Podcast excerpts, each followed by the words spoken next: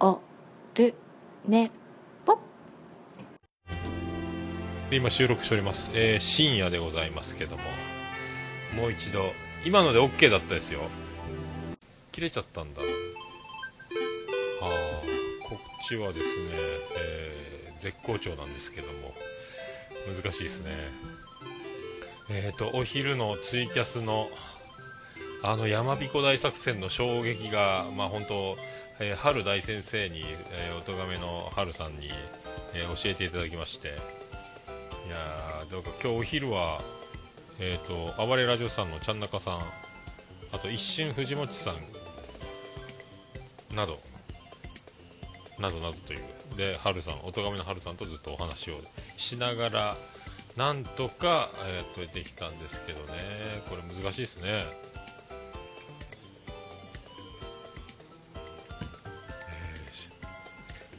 今一瞬つながりそうになったんですけど惜しかったですね。難しいですね。一回録音止めまして、ツイキャスだけを流していきます。スタート。どうでしょう。今もちおさんとつながろうとしています。どうでしょう。おるねぽ。はじめまして。なんか初めましての気が本当にやっぱしないですけど、ありがとうございます。いや、とんでもないです。いやありがとうございます。わあ、これなんかニューヨークと東京結んだ感じですね、これ。いや、ちょっとなんかうちの Wi-Fi がちょっと不安定だったんで、そうですか。あえてちょっと、はい、あえてわざと低速の 3G 回線に変えてみました。あらららら。じゃあちょっともちおさんだと思って録音ボタン押しました。せっかくなんで、はい。いやでも今なかなか活発になってきましたね。もちおさんの活動も電脳がすごいですね。そうですね。もちお的脳筋雑談ですね。まあ、はい、脳筋雑談の方やってますね。そちらの方、フリートークでいろんなことをちょっと喋ろうかなと思って。でもなんかこのすごい親近感が急激に増しましたね。急激に。本当ですか？僕なんですか、全くなフリートークのみなんで、結構なんですか、肩身が狭いというか、でもね、そのフリートークがもうだってもうすごいじゃないですか。いや、そう言っていただければ。なんかあれなんですよ、だからもう皆さんいろいろお詳しいジャンルをお持ちじゃないですか。ゲームにしよう、各番組いろいろ、アニメとか映画とかみんないろいろ得意分野があって、そういうのが、武器がないんだっていう結構だからフリートークってありそうでないなみたいな、ポッドキャスト業界が。そうですね、意外とないですね。言われてみれば意外となくて、でその世界にもちおさんが新しい番組で立ち上がった時になんかものすごいなんか勝手に仲間意識が急激に増したような、なんかすごいの出たと思ったんですよ。でもちょっといや全然すごくないですよ。毎回しょうもないこと喋ってますんで。いやもう本当おむつ業界の話からとても素敵な話をでもあれ介護業界では結構本当にあるあるの話なんで、業界知ってる人なら普通にわかるってそういう感じなんですよ。なるほど。でも結構なんかもちおさんのリアクションがアメリカ人っぽい感じのリアクションを織り交ぜながらやってたんで、おうっていう。そうですね。いやでも実際の話、大丈夫ですか、こんな下トーク広げちゃって、大丈夫ですか、平気ですか。オルネポに関してはスタンダードメニューなんで、はい大丈夫だと思いますけど。いやでもやっぱある程度笑いがないとやってらんないっていう部分はあるんですよ。受け取り方によっちゃそうなりますもんね。ちゃんと聞きって言ったやん。そうです、だからもうやっぱね、やっぱ仕事は楽しくやりたいっていうのがあるんで。賛成ですね。そうですよね。やっぱ、だからそこのところで、ね、はい、ちょっとやっぱこうおしものことってなるとやっぱ結構マイナスなイメージとかが強いんですけど、まあ、それでもやっぱ楽しくっていうところでいろいろ冗談を織り交ぜながら普段もやってるんで、まあ、そういうお話をねちょっとしたのが実際のところなんですけど、はいはいはいはいはい。あでもなんかまあ、新しいなんか後輩というか若手たちのいいお手本なんですか、カープでいう黒田みたいなそんな存在になるんじゃないですか、こう背中で学べみたいな。それがただ残念なことにあんまり後輩が来ないんですよね。あ、そうですか。いやね、やっぱり結構一匹狼みたいな感じになっちゃってますから。なんか僕と非常に近いですね。僕も一人でやってるんで。まあ、うちの職場もやっぱり来る方っていうのがやっぱりパートのおばちゃんばっかりなんで、はいはいはい、男性でやっぱり介護している人で自分と同じぐらいの年齢ってあんまりいらっしゃらないんですよね。そっかそっか。でやっぱり資格とでもうすぐなんか事務方とかに移っちゃう方が多くて、自分みたいにあえてこう現場にこだわってずっとやってる人間っていうのはちょっとやっぱ少ないですね。あ、そうなんですね。はい。であとやっぱり体力仕事なんでやっぱり腰痛めたりなんだりで、やっぱりこうちょっと体調悪くしてやっぱやめちゃうっていう方も結構多いので。やっぱそうでしょうね。なるほど。まあ、確かになので、まあ、結構、まあ、ある意味、自分みたいなのはちょっと珍しい存在かなっていうところはあるんですよね。結構でもありがたい存在になってるっていう、まあね、ちょっと便利屋みたいな感じにはなってますけどね。力仕事は全部自分のとこ来ちゃうみたいな。まあでもなんですか、体力面維持がずっとやっぱコツが分かるというか、その力の抜き加減というか、ね、ただモリモリ、ね、それはやっぱあります。はい。やっぱそうですよね。そうそう、ね、やっぱりモリモリダメですね。適度にやっぱ抜いていかないと続かないです。そうですよね。はいはいはい。あら、なんかアマンさんが。でもそれは一緒じゃないですか、はい、どの業界も。まあそうですね。もうまあ全力少年から、全力中年になって、でちょい抜き親父になる。そうですよね。はい。それはもう一緒だと思いますから。そうですね。今アマンさんが、ジョニー頑張れおつやか言ってますけど、これあれですよ。だからタイムラグでちょっと真面目な話になっちゃって。まあでもタイムラグとの戦いでなかなかですね。こうエジプトと東京の衛星中継の黒柳徹子を思い出すようなニューヨークとかあの辺のなんかあの時の感じのありますよね。ちょっとねガチャガチャってなりますもんね。ありますあります。はい、なりますいやでもだって自分湘南なんで、なんかこの距離で喋ってるとやっぱそれぐらいなのかなっていう。でもね、みんないますもんね。まあそうですね、確かに。でもやっぱ今どっちかっていうとポッドキャスト熱いのって関西かなとは思ってますけど。そうですか。まあ関西も熱いですけどね。もう福岡が関西暑いと思ってますけどね、自分は。関西とでも東京もみんないるし、もう福岡が僕一人ぼっちなんで、あとみんな九州いるんですけど、ほぼ福岡がなんかどえらいです。いやこれはじゃあまたね、誰かね新しいポッドキャストが立ち上がればね。本当ですね、だんだん熱くなっていくんじゃないですか。もう僕は地道に発信し続ける、のみです。いやすごいな。でももう時間が20秒切っちゃったみたいなんで、また引き続き僕はつないでますんで、もし何かじゃあもう一回ちょっとつなぎ直ししますんで。ありがたいですね。よろしければ。もちろんでございます。お休みの寸前を何か。ねえ、何しようと？いやでもこうやってね喋れたんですごい嬉しいですよ、本当。本当ですか。いやいや光栄ですよ。なんかもう今もういやもう今すごいテンション上がってますから。ありがとうございます。いやでもなんですかね、本当ずっと今日もちゃんなかさんとかはるさんとか藤本さんとかずっと聞いたことある声の人が、はい、聞こえると、これ本当初対面の向こう側っていうか、お久しぶりですって急に言いたくなる感じになる。本当そうですよね。これ不思議ですね。自分もそれ思います。いやこれ不思議です、これ。これ ラジオ的にやっぱりやっぱものすごく距離が詰まってるんですよね、リスナーとしては。そうですね、本当そう思います。なんか自分がなんかいろんなところゲストに行った時と同じ感覚ですね。あ、そうなんですよ、そうなんですよ。はい、いいな。初めて例えば行ったところとかですね、はい、なんか全然初めてじゃないみたいっていう、そうなんですよ、ね、その感じがすごくね、今も感じてます、それを。ありがとうございます。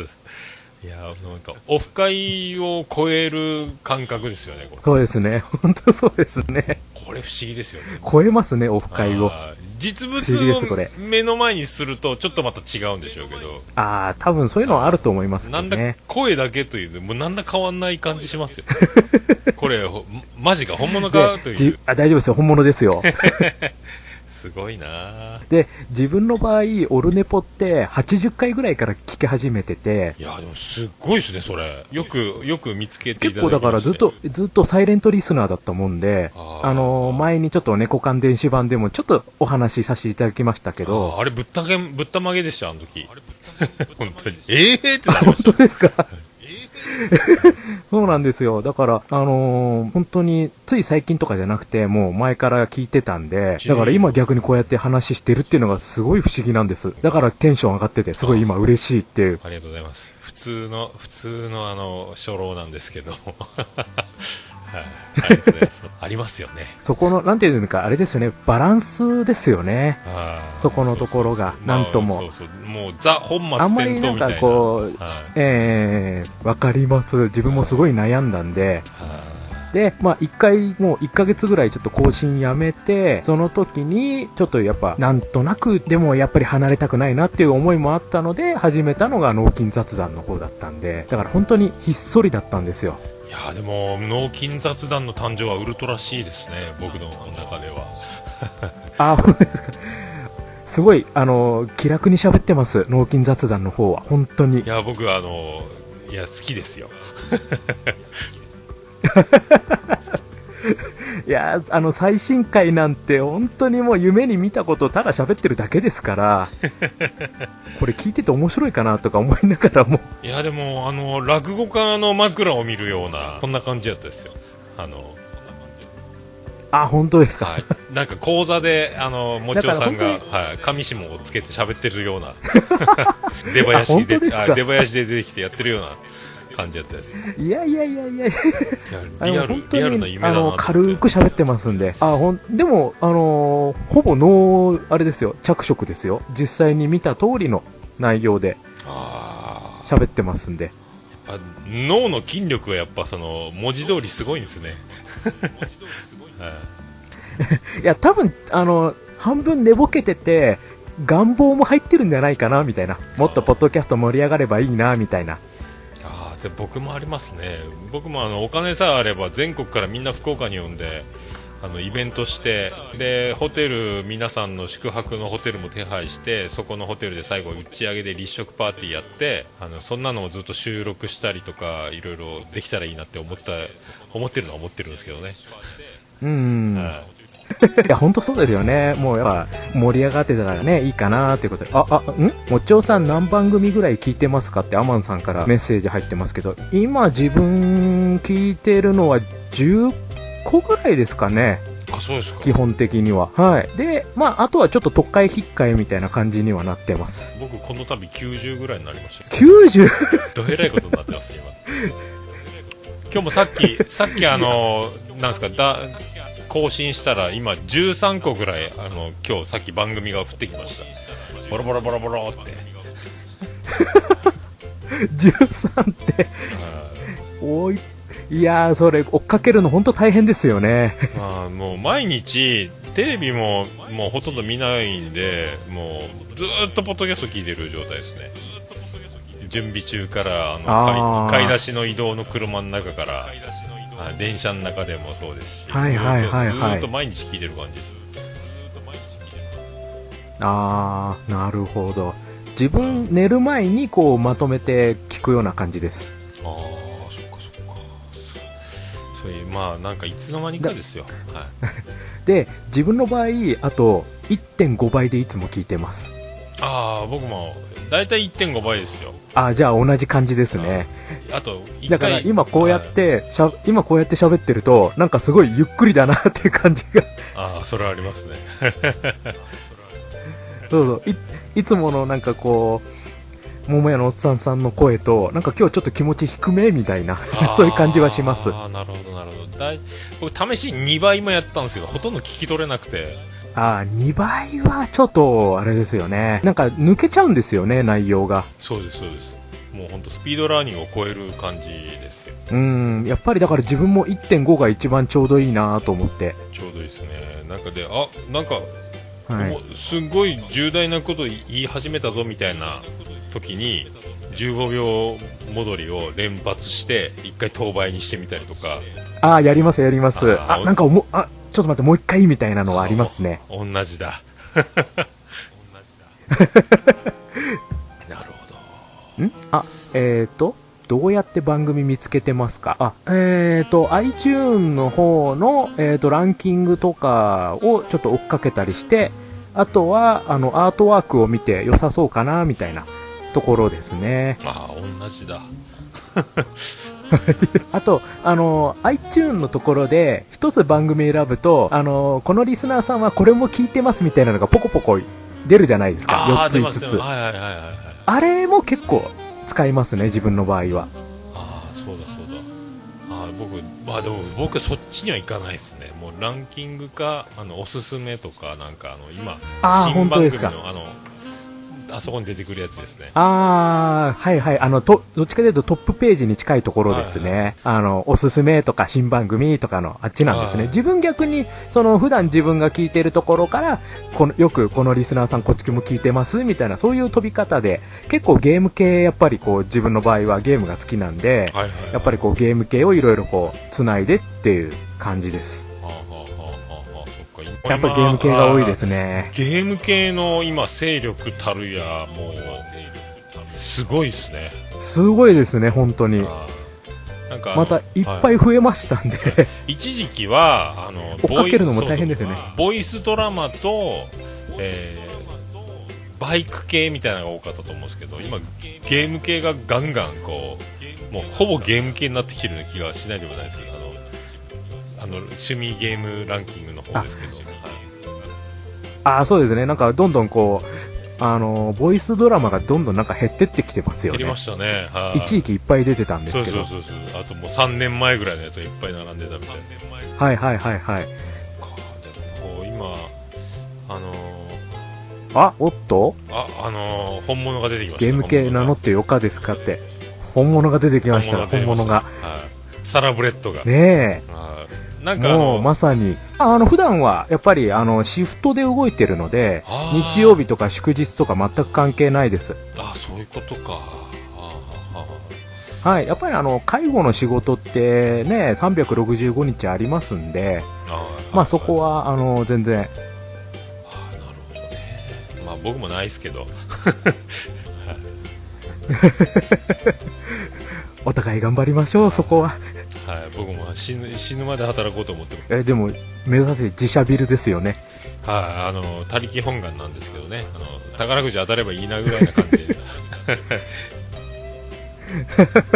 やでもビルがあれば空き部屋も作ってシャワー室付きの布団はレンタルで全国からポッドキャスターやリスナーさんが桃屋に遊び来たらいや泊まってっていいよみたいなそういう設備まであるといいなってずっと思ってるんですけど、ね、もう夢のような話ですけど。ああ、そして夢の本当話ですね。で、そのままスタジオでゲスト参加という。そうなんです。理想の形ですね。はい。もう飲んで食べてのところもちょっとインタビューできればやって、あとじゃあちょっとこっちにスタジオがあるんでどうぞっつって収録して。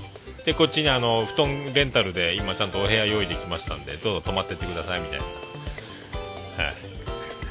な、はい、いいですね。その環境できたら最高ですね。そうそう、近所に空いたビルが丸々空きビルがあるんで宝くじさえ当たればそれ売ってもらえんかなと思ってるんですけど。じゃあちょっと今で言うと何でしたっけ、ドリームジャンボですか。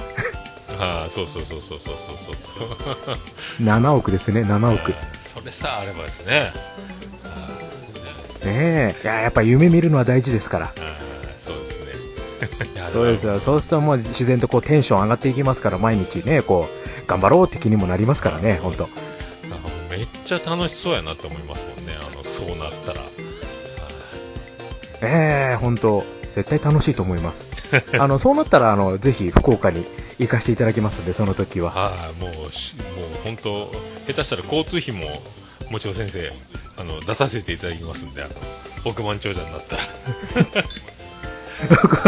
もう国賓級の。その時はお言葉に甘えてということで。はい。で桃屋で飲んで食べて、はい、そう収録して泊まって帰るという。すごいですね。いいですね。ちょっとでもこれ録音してるんですよね、これ。バッチリ録音してます、はい、バッチリ録音してるんですよね、この会話。はい、大丈夫です。ダメだったら消しますよ、はい。いやそうじゃなくて、これ聞いた他のポッドキャストの人、いや自分が先だろうみたいなことをね思われる方いっぱいいるんじゃないですか。いやもうそんなもう大丈夫ですよ。水戸黄門の印籠が出るときと同じ状況ですよ。もちよって書いてあれば大丈夫です。ははーですよ。全然そんな、いやそんなことないですって。なんかご友人のご指摘が前あったって言ってたじゃないですか。もちよさんの影響力、自分でちょっと過小評価しすぎじゃないのという。いや、はい、言われてますね。いやもうまさにですよ。だいたい偉大な人って謙虚なんですよ。僕調べです。そうそう、最初にね、暴れラジオスさんのちゃんなかさんがほら先生って言うようになったじゃないですか。もちろん先生って、もうなんかね、自分正直恐れ多くて、いや全然先生じゃないのにっていつも思うんですよね。いやでも博多華丸大吉の大吉さんが今大吉先生って呼ばれてるんですけども、はい、それぐらいの状況だと僕は思いますよ、もちろんさんは。いやただ単にちょっと長くやってるだけっていうあれなんで、いやこれがなかなかですね、簡単に到達できないと思いますよ。僕やっと3年経とうとしてるところですから。いやでもほら配信ペースが違うじゃないですか。いやもう毎週じゃなくて、自分の場合はほら月1回だったり月2回ぐらいのゆっくりペースなんで、やっぱそこはちょっと違うかなってね自分は思ったりしてるんですよ。いやでもあれですよ、誰よりも先に見つけて始めてるっていうのがすごいです。まああとね、自分の場合ね、このゲームね、自分の好きなゲームがことごとくちょっと世間の評価低いんで、ちょっとこれ面白い、それこのゲーム面白いのにみたいな、ちょっとそういうところは結構思ったりしてるんですよね。そんだけ詳しくていろいろやり込んでるからこそ、やっぱ気づきの差がかなり一般のユーザーと違うっていう表れですよね。そしたらそうかもしれないですね。いや本当に好きでねいっぱいやってるだけなんで、それがたまたまちょっとね積み上がってるっていう状況ではあるんですけど、まあでもね、それがまたきっかけでね、こうやってポッドキャストも始めてね、こうやってね今こうしてここにねこうやって喋るっていうところに繋がってますんで、まあちょっと不思議なもんだなとは思ってますけど、誰よりも先に始められるというタイミングを、これもうね、神様のお示し的なやつやなと思うんですけど、全く僕知らなかったですから。いやでも本当ですか。ポッドキャストって何ですのみたいな。自分も一番最初は本当にポッドキャストっていうよりかはそのケロログっていうところからですね始まったんですけど、ブログから音声のやつみたいな状態ですよね。そうですブログからボイスブログへっていう、そしてっていう感じなので。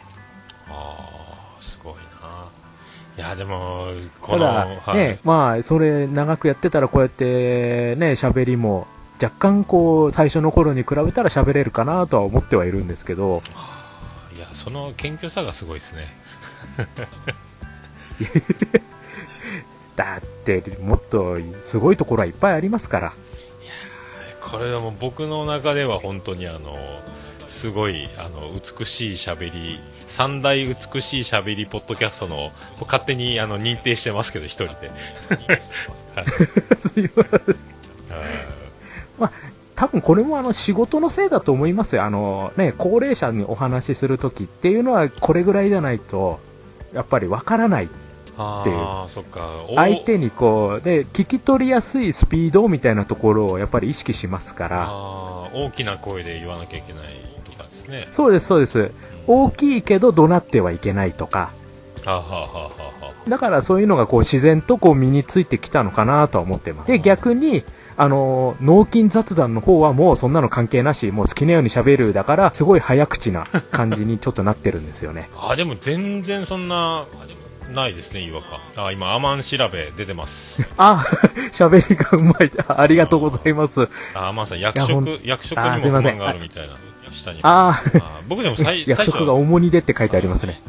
でも実際ポッドキャスト界の巨匠って言ったらそれはやめてくれって怒られたんで、はい、面と向かって言われたんです東京で言われました東京行った時に生のお断りだったんですね。 あれやめてくんねえかなって言われて、あ、じゃあ新しい方が考えまして今、はい、現在に至るんですけどなるほど。いやでもアマンさんも本当ポッドキャスト界の重鎮ですから。あ、でもどっかのBGM 入れられるだけで羨ましいですよ、自分は。あ、そうですかだって本当に BGM ないですからね、ジングルすらないんで自分の場合。あ、でも全部ボイスパーカッションできるんで大丈夫だと思いますけどいやだから本当にもうね、ジングルもいいや、とりあえず口で言っちゃえみたいな感じでそれが未だに続いているんで。あ、でももう僕ももともとはそれなんで、それを録音してラジカセから流してたんでマイクの前で。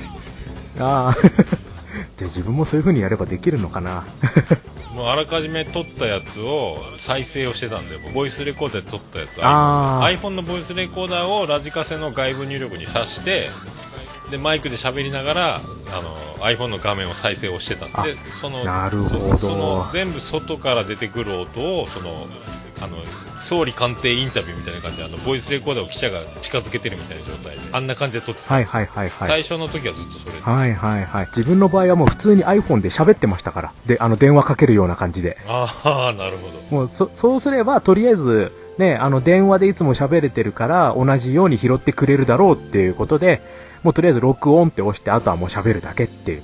ああ、そっかそっか。そうなんですね。皆さんやってるんですね。皆さんあれなんですよ、だから収録とは別でやってるんですよ、はい、すごいですね。僕は収録でやるんですよ一番ありがたいのは、いやでもすごいな、なんですか、当事者とかアマンさんがいるな、アマンさんのこと喋ったり、おとがめのハルさんがいるときにおとがめのハルさんのこと喋ってると、はいはいはい、訂正とか追加情報とか、はい、あの時のこれはこういうことだったんですよとかその場でパッともらえたり、僕があれ何やったっけとか言ってるとこんなことじゃないですか、もうリアルタイムでどんどん教えてくれるんで、あ、今速報が入りましたとかって今やってるんですよねあ、そういうことだそうです。なるほど、それ見ながらでやっぱり、はい、そうそう、だからいやすごいなんかライブ感があって、でも面白いですよね。そうなんです、本当生放送をやってるやつを後日録画放送してるみたいな状態で、心ここにあらずみたいな、どちらかあるんですけど、目で画面を追いながら通常の収録をしながら、なんか自分で今迷子になってる感じはするんですけど、まあ、それも含めてだんだん面白くなってきちゃって今あ、そうなんですよ。まあでもそこもなんかね、数こなしていくとなんかもめのおっさんさんのことですから、なんかだんだん慣れてきてスムーズになっていくんではないかなとは思いますけど。あ、本当はい、おっしゃる通りでございます。はい。まあもう習うより慣れろ精神なんで、はい、こう満を持して感がないんですよ僕。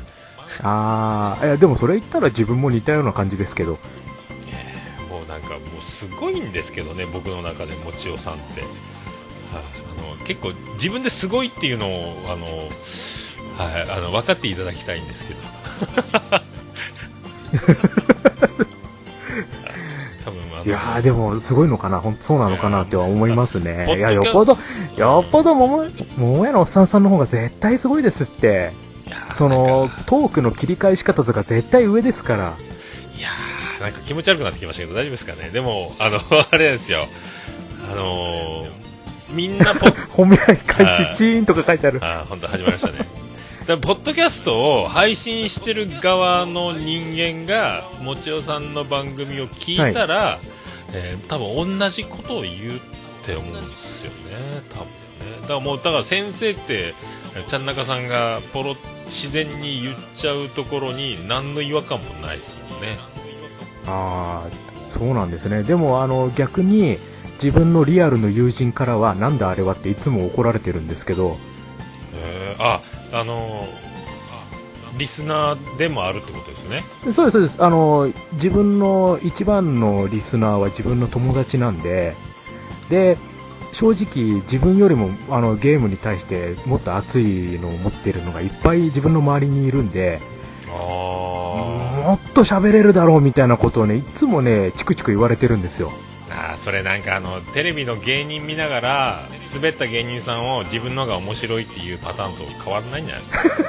いやでも自分よりもやっぱゲーム上手い連中ばっかりなんで。まあねそれはあるにしても一緒に収録した時に出ますよ喋れないっていう。本当は引きずり出したいんですけどなかなか出てくんないんですよね。そうやっぱそうでしょうね。そういうもんだと思います。テレビの前でテレビ見ながら芸人面白くないっつっても実際スタジオに行って照明当てられてガラスの大きい塊のカメラを何台もこっちに向けられたら面白いこと絶対言えないですって。やっぱそうなるんですよね。やっぱそうですよ。はい、もうマイクの前で喋ってる人この方を誰と心得る水戸のもちおでございますよ。図が高いですよ多分。でもちおさんカーカー言えばいいだけさと。カー。はい。そうです。いやーそうだからねいつかはねちょっとねでもね引きずり出したいとちょっと思ってる部分はありますんで。はいちょっともったいないで。もちおさんもったいない連中がちょっといるんで。でももちおさんの MC がうますぎて友達の能力の高さを引き出しすぎて俺なかなかイケてるでしょってなると後々めんどくさいと思うんで一回へこませてあげるという進行を意地悪進行をどんどん振って困らせるっていうのもいいかもしれないですけど。それもいいかもしれないですね確かに、はいでも下手に振ると自分以上にこう知識がポンポン出てくるようなのばっかりなんでちょっと危険っちゃ危険な賭けですねそれ。でもそこまで喋っちゃうとリスナー何にも伝わんないよとか嫌なツッコミを入れながらやったらいいんじゃないですか。あさすがですその切り返しさすがです。それも思いつかなかったな。本当ですか。そんな博士みたいなことをいきなり言われても困るよみたいななんかオックスフォードかよみたいなツッコミを入れるとかなんかよくわかんないですけど。いやでもいつも自分喋るときはもう知識全開で喋ってますんでなんかもちおさんの俺ってすごいだろう感が出ない謙虚にいろんな情報出してくれる感じが僕全くゲームやんないですけどなんかもう気持ちいいです、はい、聞いてて。そうですか。もうできるだけ知らない人に知ってもらいたいっていう思いが強いのでその詳しいお友達にそれができるかですよ。どうかな。もう図が高いの下り用意してた方がいいですよ。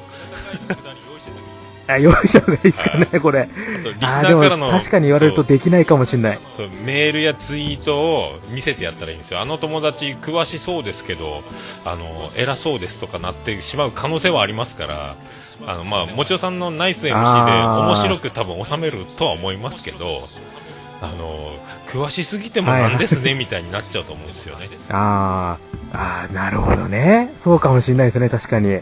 だからこう博士くんみたいないじり方をするしかないかもしれないですけど難しいですよね。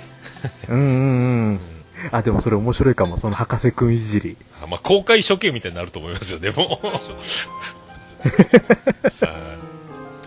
今カティントンの酒場関西、そう暑いと言われてる関西の、はいはい、今一番ノリに乗ってる、多分この、はいはいはい、がお茶を入れております。多分ありがとうございます。キリンの川島さんの声に似てるマショさんだと思うんですけど、低い声、はいはいはいはい、わかりますわかります。キリンですっていう声の、はいはい、多分その方だと思います。はい、カティントンはいカティントンの酒場さんもすいません、サイレントリスナーしてます。聞かせていただいております。楽しませておりますね。こういう発表、今多分カティントンの酒場がグラスがひっくり返ってると思いますけど、激震がしてるんじゃないですか。背筋ピーンなってますよ。多分ピーンなってますかね。楽屋にビートたけし来ちゃったよみたいな状態になってますよ。たけし来ちゃった。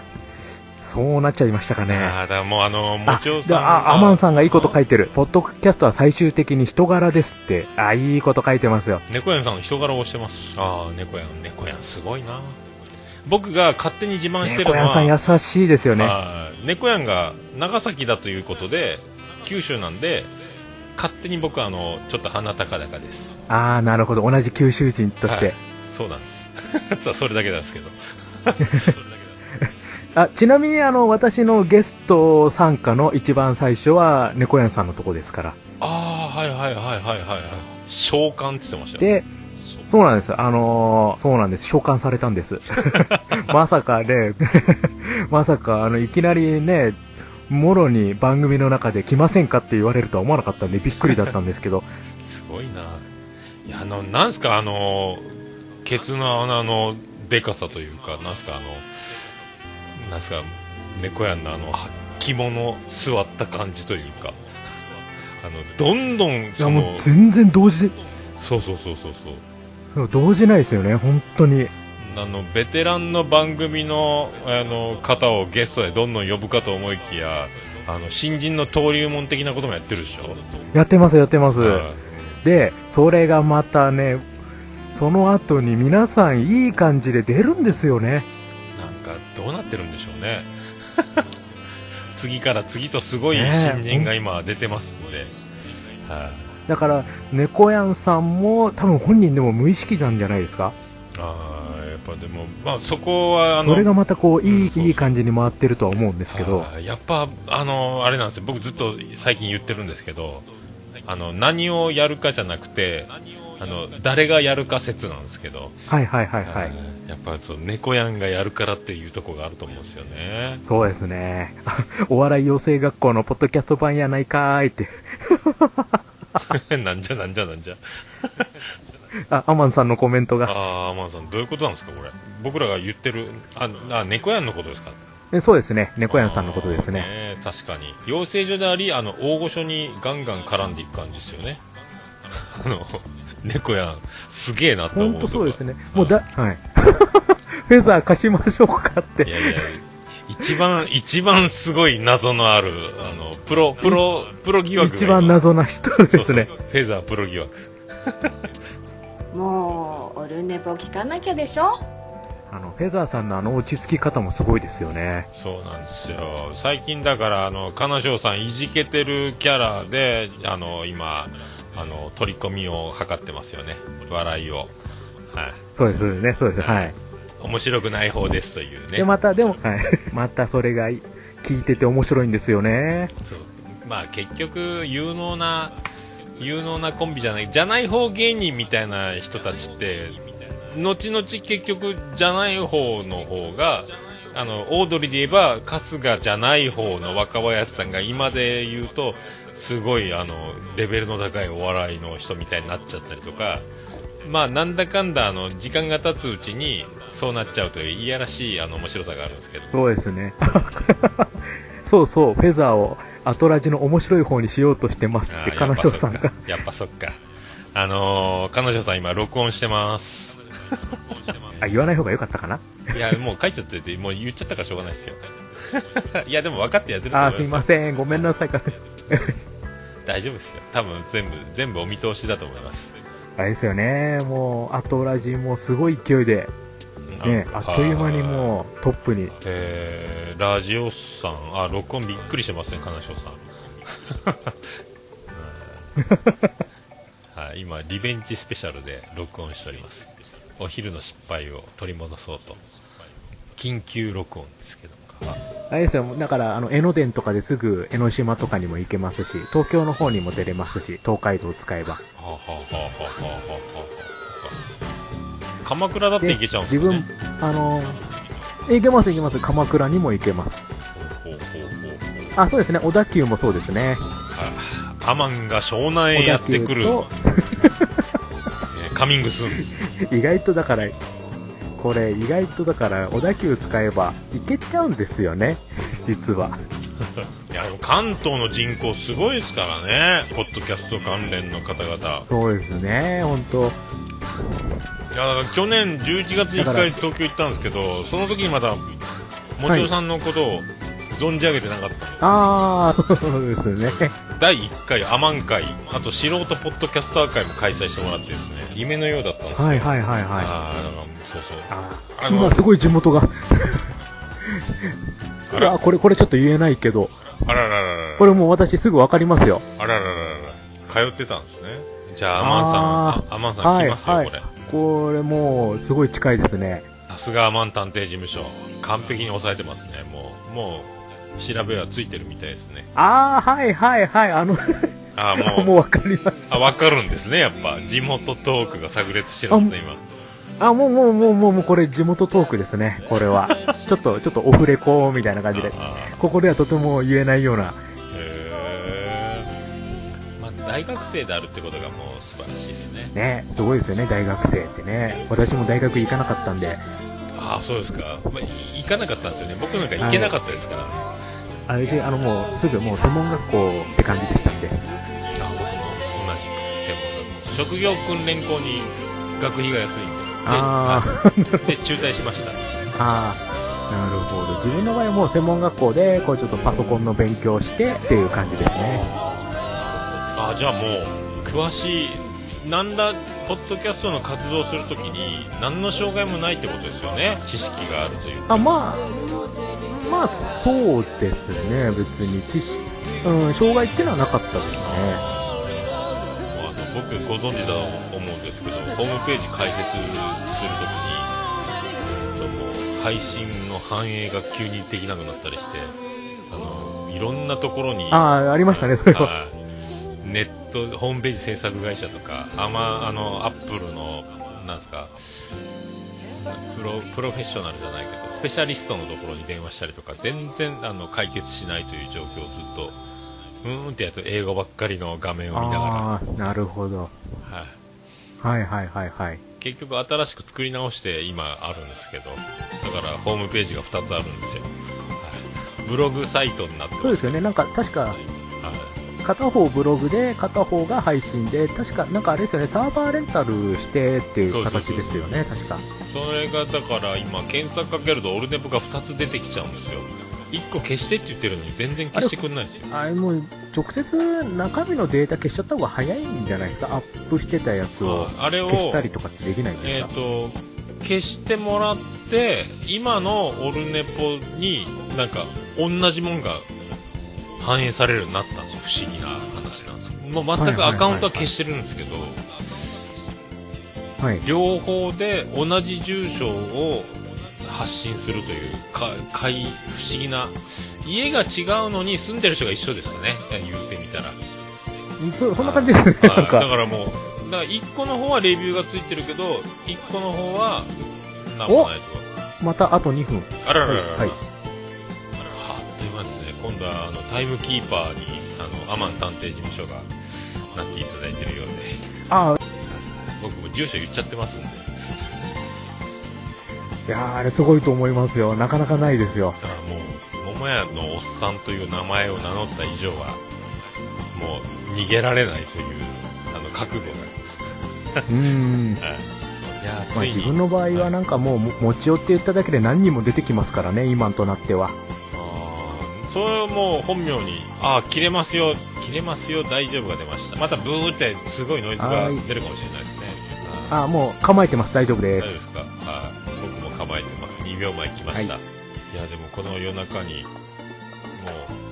う5人ぐらい聞かれているということで、ミッドナイト、オルネポ生オルネポ深夜便やっております。これせっかく今もちおさんと、お話しして、あ、来ましたあ、つながりましたか、大丈夫ですか。いやー、これ良かったです。曜日といい、タイミングといい、もう今のこのタイミングでしか自分参加できないんで、いやー、うまいことできてますね。いやー、本当びっくりですけど、ただもうテンション上がってますよ、私嬉しくてしょうがなくて。いや本当、こちらこそでございます。また気持ち悪い感じになってるかもしれないですけどてか正直だって眠気飛んでますからね、もう。あ、そうですか。あ、よかった。そうですね。だってもうなかなかの時間ですね。時間見ると2時半か、なかなかの時間なんですけど。そうなんです。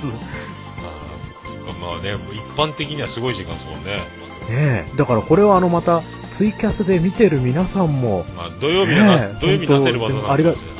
本当ありがとうございます。本当。これでももちおさんのツイキャスも活発になってくれば、収録と同時にもうそのままツイキャスやっちゃったら僕みたいにいいかもしれないです。ちょっとその辺またいろいろ考えてみます。設定とかいろいろ含めて。そうですね、まあ、僕はコラボしようとしてただ自分の場合は、そうですよね、コラボでねちょっとうまくいかなかったみたいですけど、失敗しましたでも最初なんか来週の日曜日っていう風にね予告があったじゃないですか、だから自分本当はそこでちょっと行けたらいいかななんていう風にちょっと思ってたんですよ。 その時はまたお願いします、ただね今日こうやって喋れたからラッキーみたいな。ああ、よかったです。でもなんかもう今日昼がハルさんに教えてもらってるか、問題解決して、そのまま時間が来ちゃったみたいな流れだったんで、もう一回ちょっと早く片付けを終わらせてお店でもう一回やってみろみたいな。でももう大丈夫じゃないですか。これで大丈夫そうですね。今録音環境はもう綺麗なんですよ、はいはい、ツイキャスを聞いてる人たちのノイズがちょっと分かんないですけど、まあ、でもね、あとスマホから入るときはできるだけこう Wi-Fi とかでも、まあ、できるだけ回線が安定してる方を選んだ方がいいっていうのが分かりましたんで。ああ、そうですね、はい、今も自分ずっと回線的には遅いはずなのに 3G の方がこうやって安定して喋れてますんで。あ、そうですよね。ちょっと 1,2 秒遅れぐらいな感じですよね、はい、そうです大体そんな感じですね、衛星だから多分その回線、ああ、そうですね、その感じはあります。だからやっぱりこうスピードよりも安定性を取った方がやっぱりいいのかなという感じはします。さすがですね。あ、今またお茶いただきました。ありがとうございます。あ、この世界の小沢君ですね。これ福岡で僕の同級生の結婚スピーチの、僕がオールネッポ始めるきっかけになった同級生のバンドで今ギタリストをやってる、はいはい、優秀な若者なんですけど、そのバンドの結成、かっこいいですね、ギタリスト。しかもそのバンドが結成した後に生まれてきたという若者なんですよおー、だからもうとんでもないです。お茶ありがとうございます。世界の小沢という男が、そう実はオルネポ聞いてましたって打ち上げの時に突然言われて、マジかとあらみたいな感じですね若いのにいいんかそれでとまあ、無事に就職今年したんで、はい、まあ、よかったんじゃないかと思いますけど、はい、でもこんな時間までありがとうございます。本当に、すごいですね。でもポッドキャスト面白いですね。多分やってる人たちにしか分かんないですかね。これリスナー的にも面白いかもしれないですけど、いや正直やっぱりやってる人だけが味わえる楽しみっていうのはあると思います。これでも、自分いろんなところで言ってますけど、あ、そうなんですか。絶対やった方がいいですよ、ね。自分脳筋雑談の第2回でも話しましたけど、もうとにかくやっぱ始めてほしいなっていう。まさか僕もこんなことになるとは全く思ってなくて、どんどんこう広がっていく感じはやっぱ楽しいですよね。本当こんなに面白いんかと、なんかまさ言ってますね。もちおさん、ゲーム以外の趣味は何かありますか？ぶっちぎりでゲームなんですけど、まああとは普通にあれかな、映画とかですかね。まああとちょっとね、スポーツ観戦とかになりますか。まあ、趣味って言えるほどでもないですけど、ベイスターズ、ね、おめでとうございます。はい、ありがとうございます。5割でございます。ありがとうございます。今日ね、筒香の決勝ツーランで借金完済ということで、もう最高ですね。なんだかんだ今永ね、4勝4敗まで持ってきましたもんね。ねえ、ちょっと最初4連敗でどうなることかと思ったら、ちゃんと4勝4敗になって、あ、すごいじゃんっていう。いやでもラミちゃんやっぱちゃんと理論的にやってるんでしょうね。ね、で最初に4月の時に采配ミスったら、ちゃんと自分でそれを認めてるっていうのは偉いですよね。でちゃんと5月でそれを修正してきたあたりはさすがだなと思いました。あれ何でしたっけ、金城さんは詳しいかもしれないですけど、先発投手が必ずなんか試合作ってるみたいな、なんかすごい驚異的なデータが確かありましたよね。そうですそうです。必ず試合を5回まで作るんですよ、先発が。ああ、そうかそうかそうかそうか。だから後がこう組み立てが楽になるっていう。そうそう、なんかで配置転換が今うまいこと言ってますよね。先発でうまいこといかなかった三島とか、なんか須田も投げてますよね今ね、後ろで。そうですね、今後ろで投げてて、でそれがまたこうピタリとはまって、で徳岡菊川のエース、田中大二郎でしたっけ。そうですね。あの辺もしびれる感じで根性むき出しで投げてるし、去年からもうその辺はもういい感じだったですね。はい。でやっぱ締めには最後ね、いますからね、抑えの切り札が。マンさん言ってますよ、親孝行。ちょっと最近疲れ気味なのがちょっと。はい、ちょっと最近心配なんですけどね。使いすぎですね。ちょっと疲れがちょっと疲れが見えてるんで、ちょっと心配ではあるんですけど、ちょっとトミー・ジョンが近づくから、もうちょっと開けてほしいんですけどね。でも本人行きたいって言うんでしょうけどね。多分本人はもう行くっていう風に言ってるんでしょうね。でしょうね。まあ、それ期待してるファンがもうスタンドで待ってるからそうなっちゃうんですけどね。あれスタンドすごいですよ。もう9回になった瞬間にもうわーって集まってきますから。そうかそうかそうかそうか。もうそれでもうこう待ってますからね。もうあとベイスターズは監督1年目の時ってものすごく元気勢いが出るじゃないですか。確か優勝した時は、権藤監督とかも1年目とかで一気に行かなかったですかね。そうですね、権藤監督の時もそうでしたね。確かね、行きましたね。須藤監督の時が2年目とかだったですかね。五十嵐を酷使してた時、はい、そうですそうですそうですよね。はい。だから今年はもしかしたらこうやりそうっすよ。いやでも去年もこういう感じでこうなんだかんだこう盛り上がったところで交流戦でこけたんですよ。あれ僕の見解なんですけど、筒香の肉離れがその辺で出たでしょ。そうですね、疲れが出て、だからあそこ、あと、梶谷がちょっと体力落ちちゃうんですよね。なんかそこが去年それで梶谷が体力落ちちゃって、そうそう、夏場痩せて体力落ちてダメになっちゃうんで、今年そこをどう乗り切るかがなんか今まだ出てきたばっかりなんでちょっと心配だなって。そう、時差がありそうですよね、梶谷に関して。そうですね、その時差で交流戦乗り切ったらちょっと面白いかなとは思ってます。今一番パリーグのパワーピッチャーにぶつけたいセリーグのチームはどこですかってなると、僕はベイスターズが面白いなと思ってるんで。そうですね、確かに面白いかもしれません。中日のビシエドはやっぱりキューバあるあるでもうちょっとだいぶ薄くなってくるんじゃないかなと思ってるんですよね。最初風呂敷バーン広げてキューバ的にこうだんだんこうあれですもんね。キューバあるあるは必ずこう後半がこう、なりますからね。DNA が一番傷ついてると思うんですよ、グリエル状態を。あれでもうキューバの経験してますからね。トラウマすごいと思うんですけど、ビシエドもその匂いが今出てきてるんで、ロッテのデスパイネぐらいですよね、ちゃんとやってるの、コンスタントに。そうですね、本当。だからやっぱ当たり外れが大きいんでしょうね。やっぱキューバ系は難しいですよね。もともとすごいけど最初にバーンってやっちゃって、ほら俺すごいだろ以上みたいな感じで、あっち行ったりこっち行ったり言いながらサボり出すんじゃないかなと多分どうですね、はい、そういうサボり癖があるんでしょうね、まあ、ビッグマネーもらったんで一応やりますよみたいな。そうですね。昔から横浜ファンなんですか？はい、そうです。太陽ホエールズの頃からのファンでございます。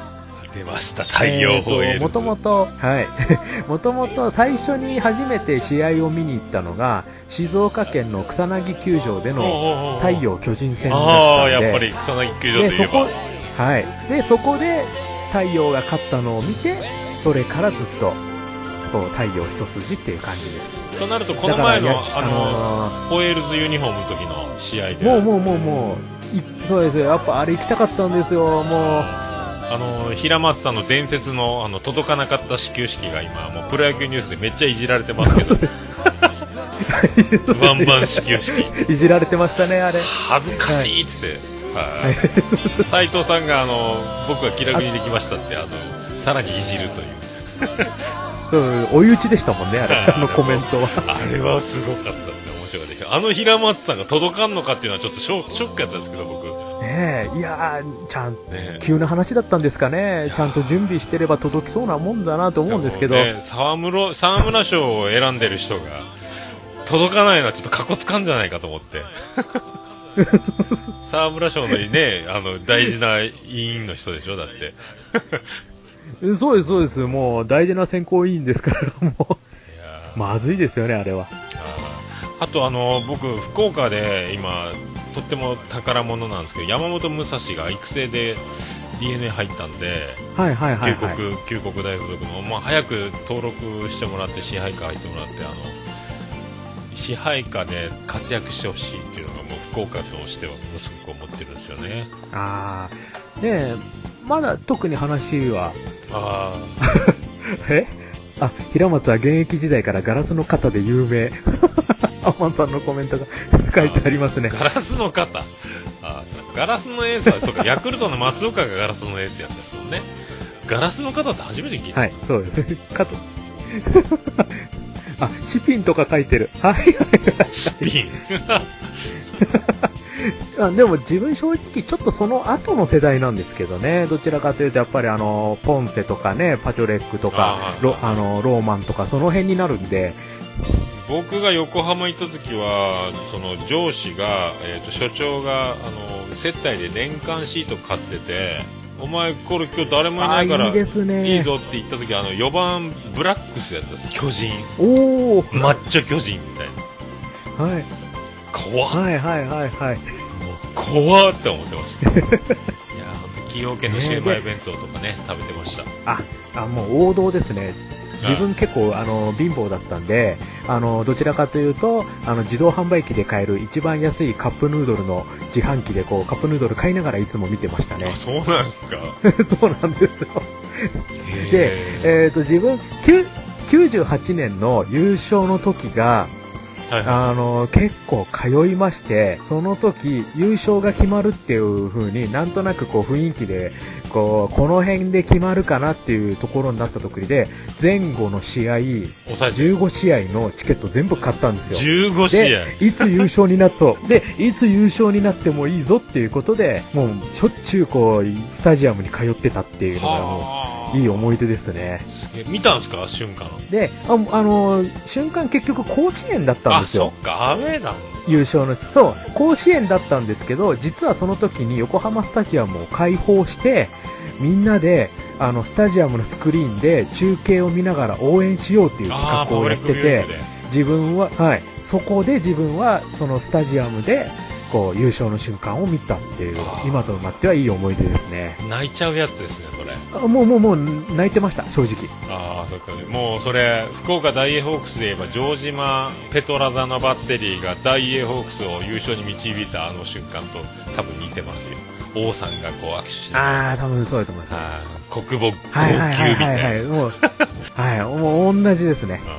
もう自分もう思いっきりスクリーンに向かって万歳してましたからニュース出てたんじゃないですかいやーインタビューはねあえて避けてましたけど、 でももう街中でもう道行く人にもハイタッチ、もう誰それ構わず。お久しぶりだったですよね。でそうですそうです。でもうこれの時に絶対次はないぞと思ってたんで一生に一度の思い出と思ってあ、マシンガン打線駒田、鈴木とか佐伯とか、そうですそうです、ね、はい、その頃ですね、で、はい、で最後やっぱ大魔神が締めるっていう、あ、えげつないフォークで、そうですそうです、まあ、懐かしいですねでその甲子園で優勝した次の試合の時に試合終了後に優勝セレモニーっていうのをスタジアムでもやったんですよ。でそれがテレビでは放送されなかったんですけど、その現場ではそういうことやってて、そこでまた再度ファンの方と一緒に胴上げしてバンザーイってやってたんですね。横浜は日本シリーズやったんですかね。あ、日本シリーズやりましたね。優勝で第6戦で、そう第6戦で優勝しちゃったんですよ。あ、そっかそっかそっか。どこ？パ・リーグどこでした？で自分もう第7、その時は西武ですね。あ、やっぱ西武か。あ、金城出て、はい、あそこで金城さん出てきました。なんでカミソリシュート。あ、出てきましたね、やっぱりシュートなんですよ。だから自分すごい覚えてるんですよ。西武球場にも行って、でスタジアムでっていう。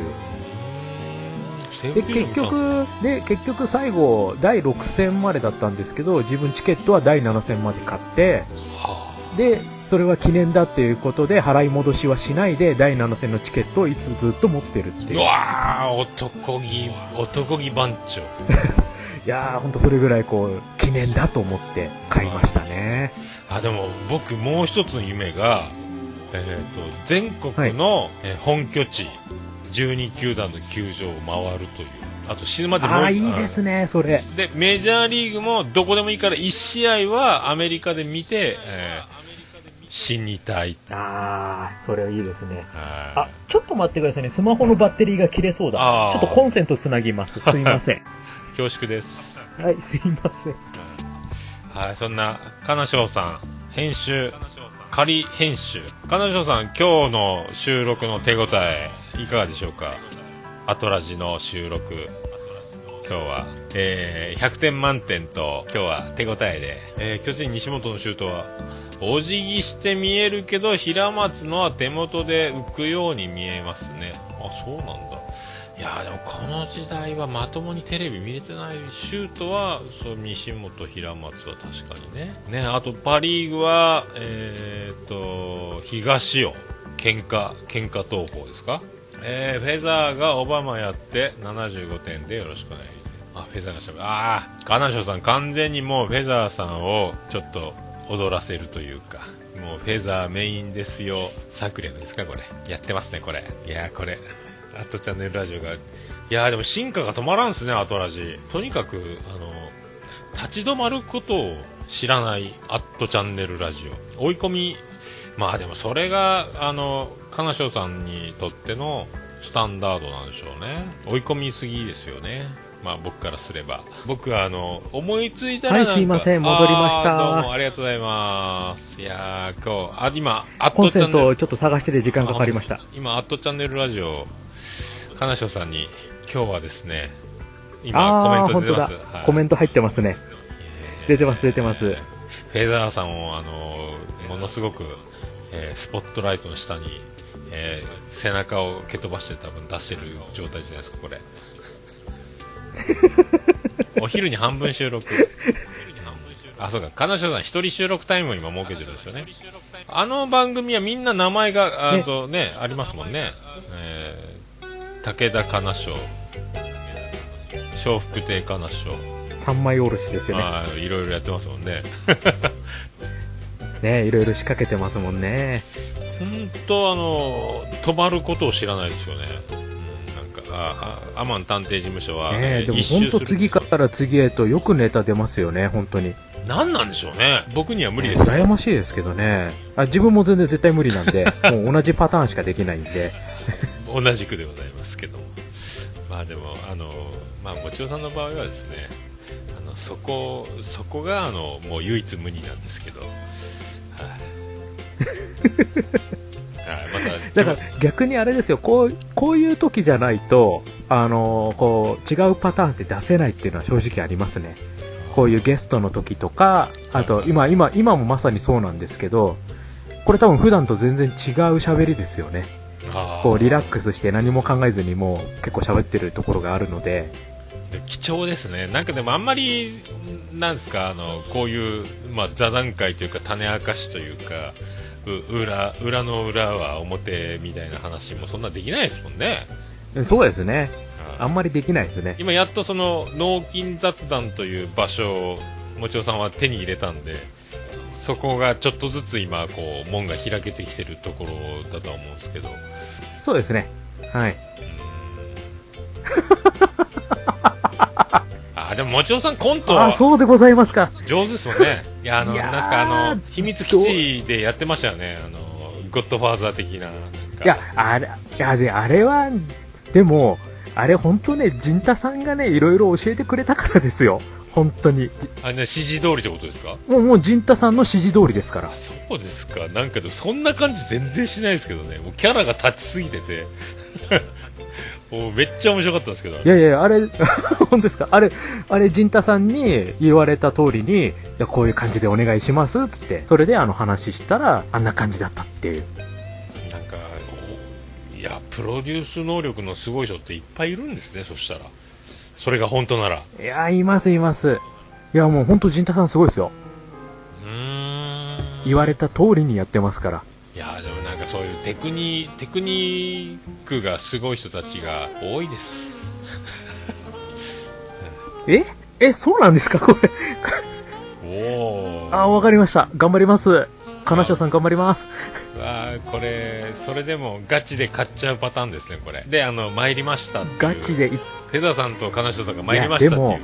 でも絶対金賞さんもすっごい詳しいと思いますよ。すっごいやってますもんね。要所要所で入れてくるゲームネタ自分聞いてても結構うなりますからこれ入れるかみたいなの結構ありますんで。それは僕にはわからないので多分そのハイレベルな争いがアマンさんがアメリカ旅行をプレゼントするみたいですよ優勝したら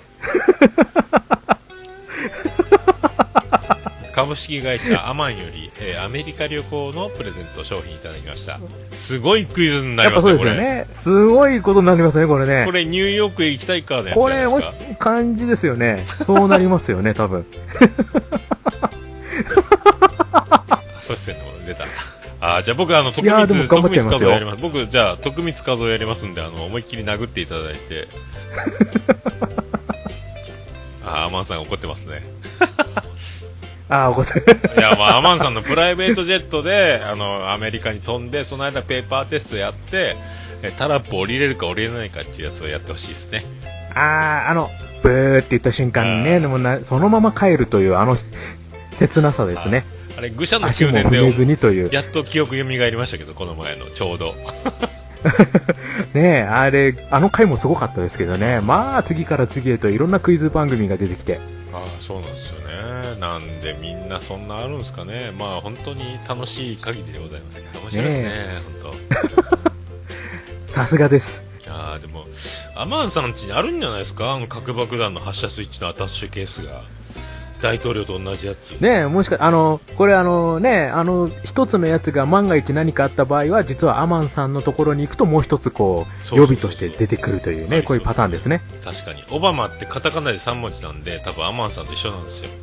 アマンなんで関係ないですけどさすがです、はい、全然何にもうまくないですけど何にもうまくないですけどね、はい、すごいなでもじゃあもうそろそろ収録ですよね。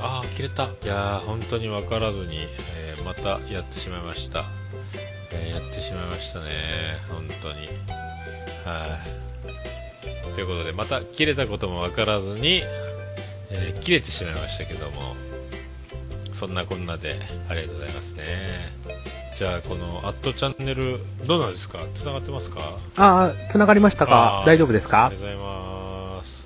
すごいですね。じゃあまだもうそろそろ収録の予定ということですか。アトラジとそうですねまだこれからですね。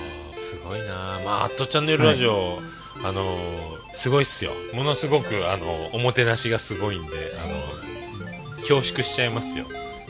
本当ですか。じゃあちょっと楽しみに。なんか本当迎賓館に来たみたいになりますか。はい、わかりました。優勝狙います。わかりました。頑張らせていただきます。いやすごいですね。いやでもあれ秘密基地の時にポニーキャニオンが、はい、僕おにゃんこクラブの世代的にポニーキャニオンしてたんですけど、はいはいはいはい、ゲームもやってるのは、はい、初めて知りました。まあねやっぱ音楽レーベルということで、ね、そっちの方がやっぱ有名ですから。そうですよね。ただやっぱり秘密基地さんということで、まあ、バンドということでミュージシャンということでゲームとしての、まあ、ちょっと音楽で少しつながればいいかなみたいな感じでちょっとポニーキャニオンを選んでみたんですね。すごいですね。なんかでもまたアットチャンネルラジオの時もなんかそういうこっちがひっくり返りそうなびっくりする玉を持って出ちゃうみたい なんかいやいやいやもういや逆に玉なしですよ。あ本当ですか。あもうそこは逆にもう玉一切なしで。へえすごい丸腰で行くってことですか。いやそれもうそれで行ってみようかななんて。あじゃあまた全然じゃああの時のイメージとまた違う感じの面白さが。あもうあ多分そうなると思います。あれなんです、本当にとりあえずまだ本当日時しか決めてないので。おあじゃあもう X デーは決まってるわけですね。もうそれだけです。それ本当にそれ以外は全く私わからない状態です。でそれこそ今の金賞さんの書き込み見てっていう感じだったんで。あじゃあ ここでちょっと業務連絡入っちゃったわけですねこれ。そうですね。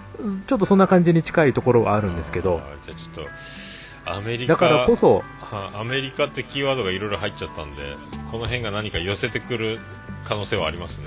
ああかもしれないですね。もう本番でだから本当にどうなるかは分かりません。私も本当にあそうかそうかもう丸腰で冒頭でいきなり自由の女神の問題とかいきなり出るかもしれないですよこれ。ゲームと関係ないやつ。じゃあこれあれですかねやっぱちょっとプレステ2のソフトでアメリカン横断ウルトラクイズって出てるんでちょっとやっといた方がいいですかねこれ。なるほどあるんだやっぱりそういうの。ありますあります。あ出てるんですね。ちょうど今実は私のすぐ後ろにあったりしますんで。あらららあもうこれこう完全に勝ちにいってますねこれ。あでももうアトラジ側はもうある程度もうセットができて出来上がってるようですね。なんかだんだんとっていう感じですね。その新しく立て込んだセットにあとはお迎えしてもちろさんと収録を開始するという状況に特番感がすごいですね。あちょっと楽しみですね。すごいなこれは。いやいいです。もうワクワク感が止まらないですよこれ。わすごいな。でもいやでもなんか聞いてる側はあの番組にあの方が出たみたいなのってものすごくやっぱ楽しいんでこれまたアットチャンネルラジオにもちおさんとなるともっとすごい面白さ楽しみ感がすごいんですけどね。まあねあんまり自分ねいろんなところにっていう感じではないので普段は本当に一人でねこうやってやってますから、はいはいはいね、ちょっとまた違った感じでね楽しんでいただければ。まあ、一人でやってるとよそ行くと急にいろいろ声が聞こえてきてなんか戸惑いは確かに僕ものすごいあったんですけど、まあ、面白いのは面白いですもんね。あそうなんですよ本当に面白いんですよ、うん、楽しい。だからその、ね、楽しい雰囲気をこう、ね、聞いてる皆様に、ね、こう伝わって、ね、それが、ね、こう聞いてる方も楽しんでいただければ一番理想ですよね。やる方も聞く方も楽しいっていう、そうですよね、ね、そういう感じにこうなれるように。はいはい、なのでちょっとそこはね一応毎回、自分意識はしてるんで、はい、だから今度の、アトラジさんの時にも最初に金賞さんにね、こうお誘いいただいた時にもちょっとそんな感じで返事はしてますんで。あ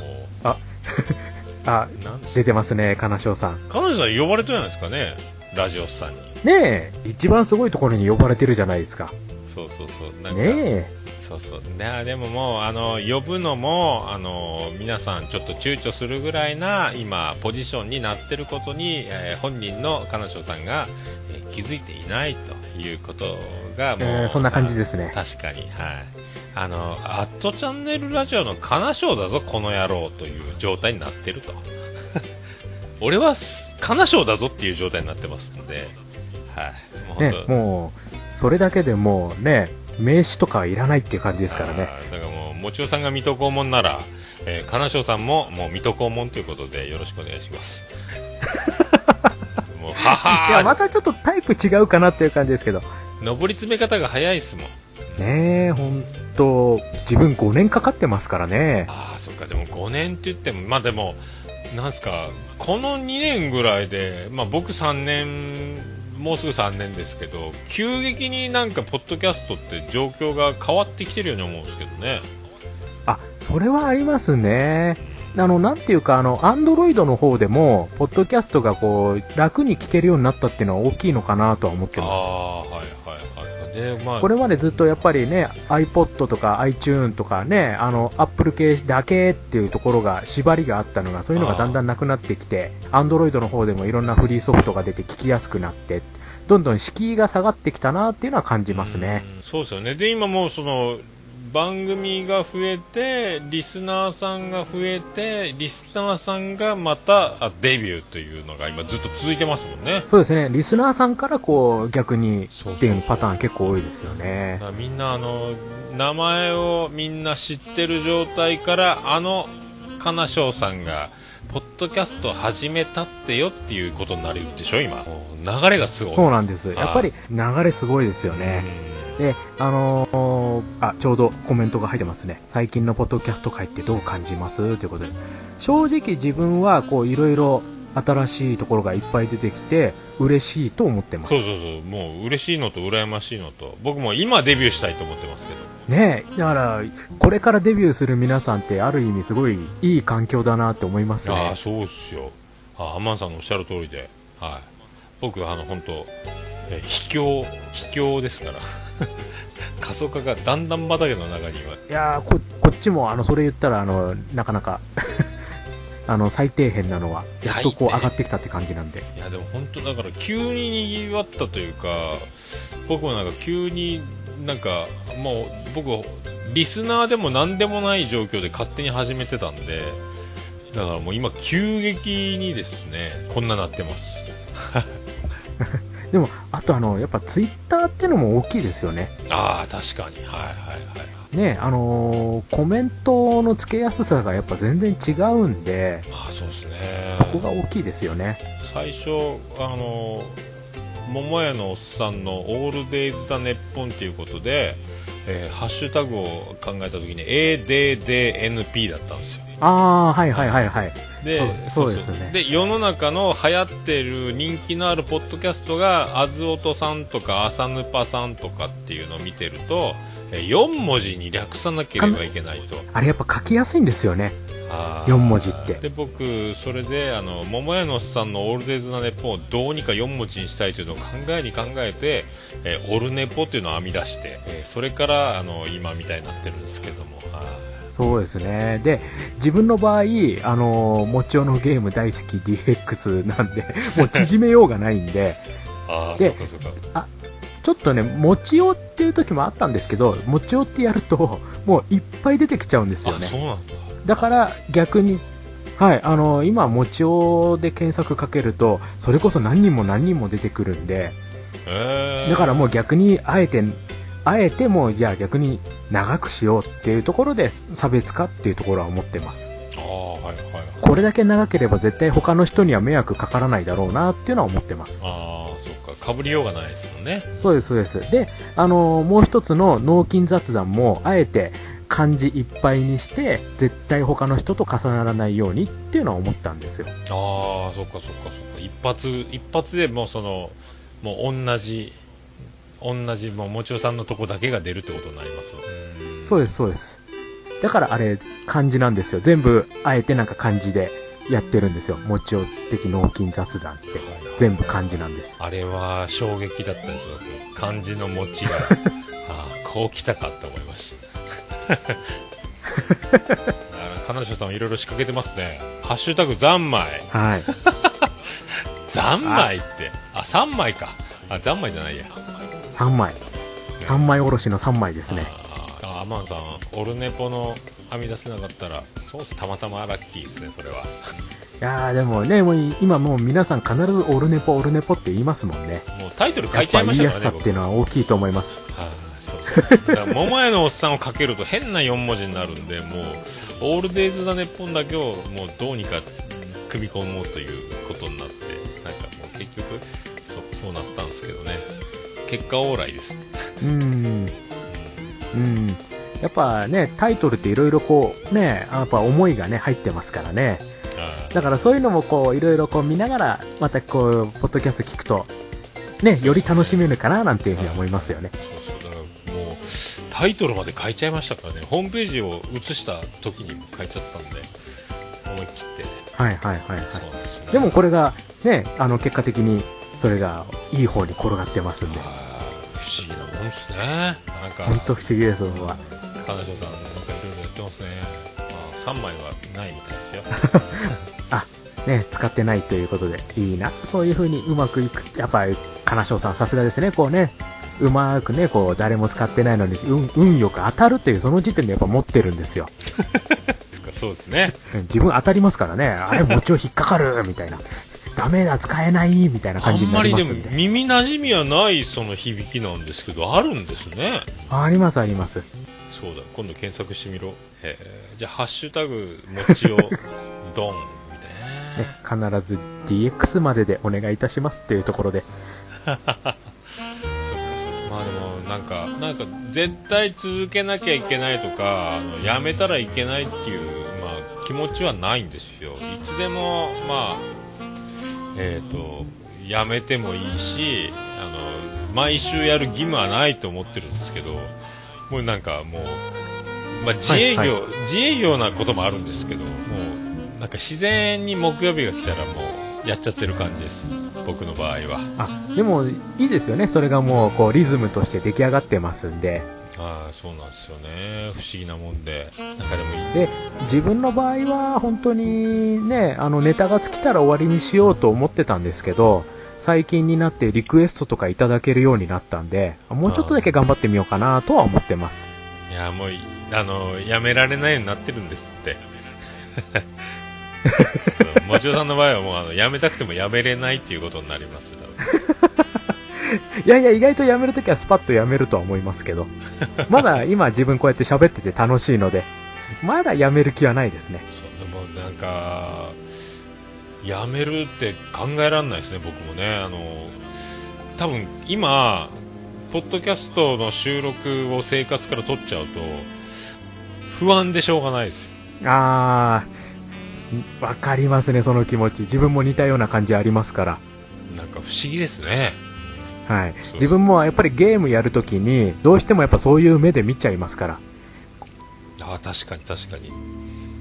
日常こう普通にゲームを楽しみつつもやっぱりこうちょっと日常ただ楽しむんじゃなくて、これどうやって自分だったら喋るかなとか、あ、ここがポイントかなとか、そういうのやっぱ無意識のうちにやっぱこう考えちゃいますから。ああ、なんか本当そう。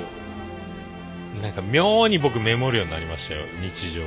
なんか今までは飲み会でちょっと聞いてよあの時さっていうことでしかなかったんですけど、いつかこれ飲み会でみんなに話せたらいいなぐらいな感じから、もう今毎週、はいはいはい、毎週ですから。だからもうでリマインダーに書かれる。本当すごいと思います。うん、それ本当すごいです、毎週っていうのは。まあ、今休みも減らして月1回とか2回しか休まなくなったんで、遊びに行って何かが起こるってわけじゃないんで、なおさら何も起こらなくはなってきてるんですけど、日常で。じゃあその刺激がそのままポッドキャストに求めてるって感じですね。ああ、そうなんですよ。で今リアルタイムのそのツイキャスを同時でやるようになったんで、いろいろ反響がそのずっと喋りながらどんどん出て、だから収録がまた違う楽しさになってるのはあるんですけどね。あとはその、まあ、ハッシュタグとかメールとかがバンバンいただけるようになったのもあって、まあ、状況がだから本当、まあ、こんなことになるのは予想しなかったです。夢のようだな、こんなことあったら楽しいんだろうな、人気番組みたいにみたいなのはありましたけど、まあ、自分がそのちょいちょいこんなにいただけるようになるとは思えなかったんで、ちょっと戸惑いと喜びがすごいですね。そうですね。ただ怖いのはこれに慣れちゃうとまた人気がなくなった時にどうしようかなっていう風になる恐怖はありますよね。まあね、本当。だから本当初心の気持ちは忘れないようにとは思ってます。あ、大事だと思いますね。僕もそれは、始めた時って友達のそのスピーチのために始めたんで、お知らせしたリスナーがその嫁一人なんですよね、その友達の。はいはいはいはいそっからなんて、あの時は本当アクセス解析なんか見たところで何も数字は載ってないしみたいな状況で始めたんでね。あ、でも自分も似たようなもんです。だって最初に録音して最初に聞いたの自分ですからあ、自分喋ったの聞こえるみたいな、そこからなんで。